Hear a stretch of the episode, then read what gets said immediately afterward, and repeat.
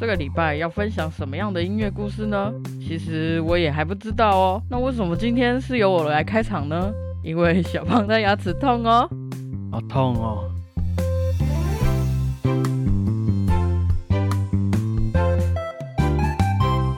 大家好，我是主播 Blue Tom。大家好，我是果鹏。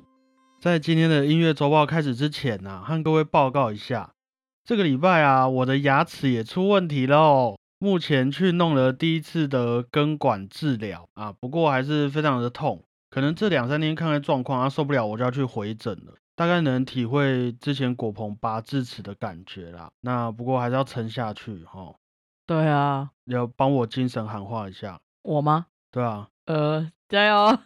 好，谢谢。还好，哎、我这次的医生啊，他人很好，她是一个女医生。然后在治疗之前，他就会敲敲看你的牙齿嘛，嗯看看是哪一颗牙齿在痛。然后他敲到我就是很痛的那一颗牙齿的时候，我就会说，哦，对对对，这个这个。然后他就会说，哦，好好，我不敲了，好可怜哦。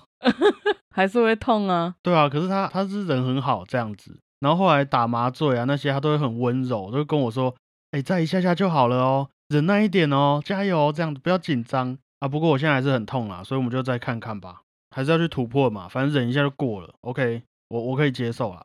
你有叫吗？没有啊，我就是抱着长痛不如短痛的那个想法。我一起床早上九点就去了、欸，我都还没醒，先去看牙医。那很不舒服哦。我之前痛会，可是又很痛吗？呃有有一点，明明就痛爆了。没关系啊，一次经验。嗯，好，这个礼拜啊，我们要来介绍两位相对来说我觉得比较冷门的音乐家，没错，我连看都没看过呢。但是 他们的作品啊也是非常的有特色，我觉得都很值得大家去关注一下。来吧，国峰。好，那今天第一位就是一七一零年十一月二十二日，威廉·弗里德曼巴赫生日。没有错啊，今天要分享的第一位音乐家也叫做巴赫，叫做嗯巴哈，他就是我们音乐之父巴哈的长子弗里德曼巴哈。哦，平常我们说的音乐之父巴哈叫做约翰·塞巴斯丁·巴哈，嗯简称 J.S. 巴哈。嗯，那今天要分享的这位威廉·弗里德曼巴哈呢，就简称 W.F. 巴哈。我觉得他也是在巴哈众多的小孩子之中啊，命运最波折的一位啊。哦，真的哦，这位弗里德曼巴哈出生在德国的威玛这个城市。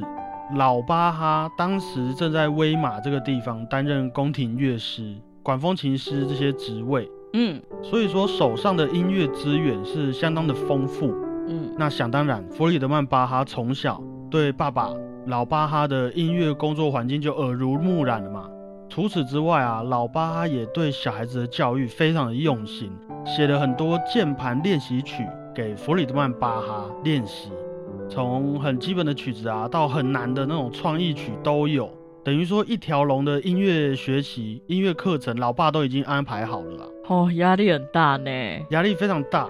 同样啊，也因为这些音乐课程，他们父子之间的关系啊，也是会变得很亲密啦。嗯就等于说，哎、平常我们在玩丢接球或是下棋什么的，嗯他们就是在练琴啊。亦师亦父。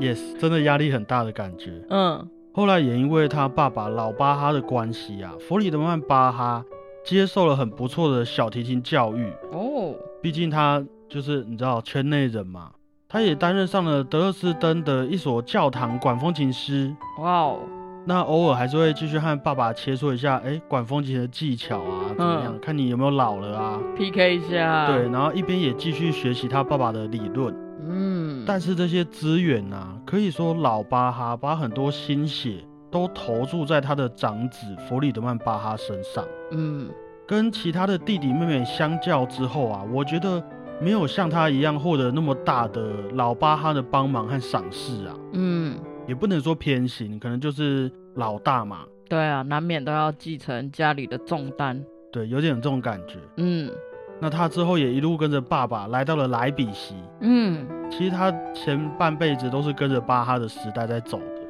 嗯哼，可以回去听那个巴哈那一集哈、他就跟着爸爸来到了莱比锡，那他接受了一些法律、数学、理化等等的学科知识哇，啊。虽然我们是音乐家，但是不代表你就只需要学会音乐而已哦。对啊，我们小时候也是要读很多书的，虽然读的没有很厉害，可是还是要啊。应该要，对啊，我们不听话而已。对，对，就其他的知识你也要知道啊，也会对自己有帮助。嗯而且你毕竟学音乐就是要回馈给这些百姓人民嘛，嗯那你要知道他们在想什么，你才有办法回馈给他们呐、啊，真的，对，所以也要学习各种各方面的知识。没错，由此可见，老巴哈在小孩子的教育上还是非常重视的啊、嗯但是令人感到非常意外的是啊，原本看似很平步青云的人生嘛，在老巴哈过世之后，弗里德曼巴哈和他当时工作的教堂上司发生了越来越多的争执。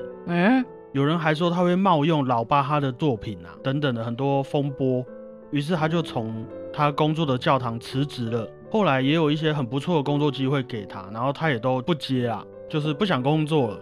他是不是厌倦了？可能有一点这种感觉，因为他后来我觉得有点像是自己开了一间工作室，像我们这样子啊，偶尔开音乐会啊，教学生，然后卖一些他爸爸的乐谱啊嗯，啊，如果没办法的话，可能也卖一些自己的家当这样子。所以他也离开老东家了吗？对，没有错，他可能就啊，我们以后如果没办法，也会卖麦克风啊，什么撑下去。嗯等于说到后来，整个音乐圈的这个风评啊，他自己做的事情都影响了那些原本和巴哈家族很不错的朋友，哦，所以也都没有什么人愿意主动的帮助弗里德曼巴哈。啊，他爸爸还在吗？还是过世了哦，，yes，不卖他爸面子了，可以这么说哦。好现实哦。他后来也在这个工作室啊和金钱压力的奔波之中过世了。哦，那最后几年，据说也是生活的很封闭啊，嗯没有什么在露脸，在跟人家社交，哦享年七十四岁左右。他的家人啊，老婆小孩也在他过世之后，受到了各方面的经济资助，才得以继续生活下去。嗯就是等于还是有人在照顾他的家人、遗孀啊那些。嗯，其实音乐家从很久以前，可能三四百年前，到现在都是很困苦的哦。我现在笑起来牙齿很痛。等于说啊，从他爸爸老巴哈过世之后，弗里德曼巴哈的作风就和以前的生活突然差了很多，才导致了这些金钱上和生活上的危机啊。嗯很多人都在揣测啊，为什么弗里德曼巴哈的生活态度会变得那么不一样？虽然他在年轻的时候一直被自己的爸爸拉拔嘛，而且也获得很多的工作和演出机会啊，嗯。弗里德曼巴哈一直都是一位很优秀的音乐家、管风琴师。嗯。不过在整体就是身为音乐家的名气上，巴哈的其他儿子一直都比弗里德曼巴哈还来得受当时的人们欢迎。哦，真的、哦，对他的弟弟妹妹们其实都比较受欢迎，大家都比较喜欢弗里德曼巴哈他的兄弟的音乐作品啊，啊，所以可能也会让他觉得啊，我必须要和自己的爸爸还有其他兄弟做出一些区别吧，嗯。我我必须要有自己的特色，嗯。最后就慢慢变成一位可能容易钻牛角尖呐、很固执、非常要求完美的一位作曲家。等于说，努力的方向也和年轻的自己不太一样，开始就找寻真正的自己啊，大概是这个原因呐、哦，后来有许多音乐家有去研究了他弗里德曼巴哈的作品，嗯也发现他的风格啊，除了传承他爸爸老巴哈那种精细有没有完美的排版以外，嗯的确也有非常多个人特色。他会在作品当中表达一些比较感性啊、比较有意境的作曲方式。哦，而且他本身就是从他爸爸那边学习到很扎实的管风琴功夫嘛，嗯所以弗里德曼巴哈的即兴功力啊，也其实不太输他的爸爸，其实也是很厉害。嗯，他也会把这种即兴的元素啊放到那些作品里面，秀起来，对，秀起来就会多了很多哎人性的感觉，比较没有那么多制式化，哦，不会像我们印象中巴哈的作品那样子都 set 得很好这样子。那感觉应该会大受欢迎才对啊。所以简单来说的话，可以说弗里德曼巴哈的作品有点生错时代啊。哎，假如说哈，摆在一两百年后的浪漫主义时期，哦，或是印象乐派啊、国民乐派啊，这个就不好说了。嗯他自己应该也是 不太喜欢创作那些啊大家都喜欢的东西，嗯，跟风啊，所以也都一直在想办法突破的这种感觉，有点像是走在未来的男人，未来的作品这样子。可是通常这样都只有两种命运，一个就是毁灭，一个就是大富大贵啊。对啊，所以艺术家嘛，这嗯是这是艺术家必须要突破的事情啊。嗯这边也稍微题外话一下，弗里德曼巴哈曾经认识过一位学生，叫做策尔特，而这位策尔特啊，就非常喜欢巴哈家族的音乐。嗯后来，策尔特又当了孟德尔颂还有他姐姐的老师，于是也把这个对巴哈音乐的兴趣一起传给了孟德尔颂，才有了后面孟德尔颂重新把巴哈发扬光大的故事啊。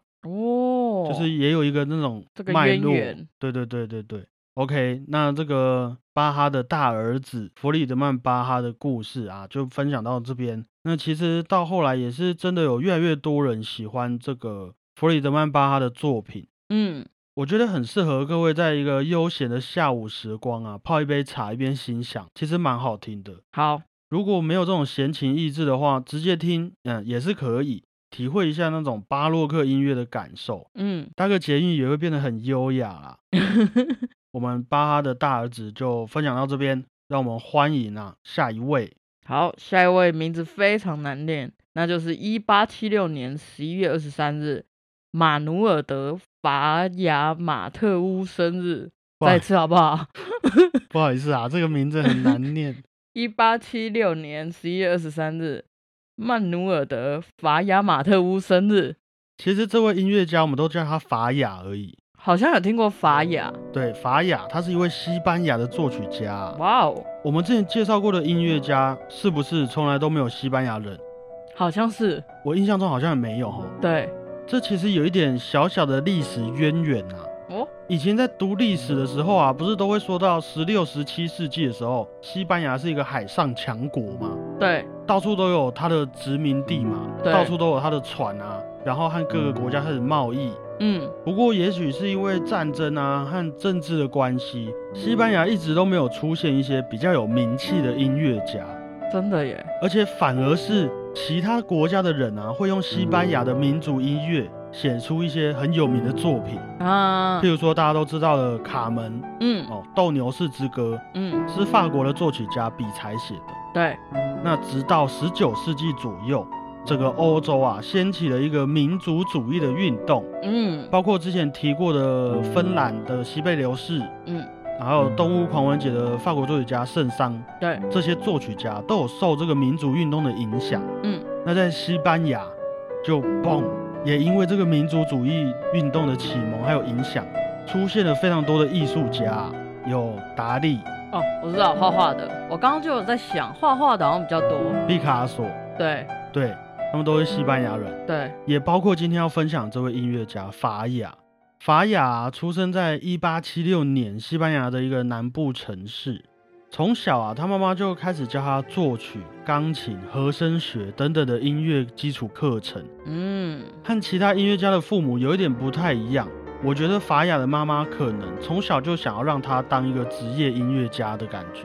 哦，就让他接受全面的训练，这样，对，就是有点像，譬如说一些体操选手啊，从小时候就是整套的训练都给你。嗯后来法雅来到了马德里音乐学院念书，嗯很熟地名，嗯，也用一个非常优秀的成绩毕业啊。甚至据说他两年就修完了人家七年才能修完的课程。哇，又一个天才啊！哎，其实毕竟他是从小专业培养的，所以他已经就这个起步比人家早了。对起跑点有点不一样。，OK 就在音乐知识来说啊，他是富二代。OK，OK，那他也在这段期间啊，对于西班牙的民族音乐做了很大的功课，嗯也创作了一些舞蹈和歌剧作品。其中有一首歌剧叫做《短暂的人生》，也让他获得了当地的音乐大奖。那法雅也带着这部作品啊，来到了法国演出。哇哦，这个歌剧《短暂的人生》啊，故事是在描写一个吉普赛女孩的爱情故事。那不过她的音乐哈、真的超好听，是啊，因为它是融合西班牙的佛朗明哥舞，还有哦声乐的歌剧，嗯所以真的超有 feel 啊！大家一定要去看看。OK，于是法雅带着这个歌剧短暂的人生来到了法国，那他就认识了德布西，还有拉威尔等等的音乐家。啊，他的歌剧作品啊，也同时在法国演出给大家看。哇，大家都非常喜欢呐、这个嗯太有 feel 了，听了都会想要跳起来。于是法雅这位西班牙作曲家也开始他的进军国际舞台之路了。谁哦，但是又但是，一定会有一个但是，很快的他遇到了一九一四年的第一次世界大战。哦，法雅回到了西班牙，没事没事，人没事，没关系。他还是和许多舞蹈家、艺术家合作，创作出了很多很有名的作品，嗯，有芭蕾舞剧《爱情魔术师》，还有《三角帽》啊，都是很有名、很好听的曲子，大家可以去搜寻一下。嗯，据说他《三角帽》的这部芭蕾舞剧啊，首演的时候，他们的舞台设计就是由毕卡索本人操刀的，哇哦，所以可以说是精英中的精华作品啊。真的耶，如果你生活在当时的西班牙，哎，你有小有名气的话，你说不定就可以跟毕卡索一起工作了。很想看他的舞台设计。对啊，那除了创作以外啊，法雅也举办了很多小比赛，嗯，然后创立乐团，继续把西班牙的民族音乐发扬光大。嗯，但是哈，西班牙很快的迎来他们自己国家的内战。哦我记得是西班牙当时的共产党，还有他们自己的纳粹主义，两边在打架，哇，就在西班牙国内。西班牙人打西班牙人，对，有一点像是第二次世界大战的序曲，然后就、就在西班牙里面自己爆发了。哦，那当然，整个政治局势就很不稳定了嘛。嗯，甚至有一些艺术家、法雅的朋友啊，都因此被谋杀这样子。哦，天哪，这战争真的是我不知道有什么好处啦，对我而言，对，是应该是完全没有好处啊。嗯，这些种种的这种不确定因素啊，法雅自己也知道。于是他就在西班牙内战结束之后，就来到了阿根廷，一边教学，一边继续传承西班牙的民族音乐文化。嗯，直到一九四六年，法雅就在阿根廷过世了。嗯，后来他的遗体才被运回去西班牙的大教堂里面安葬起来。一九四六年，最近事情而已啊。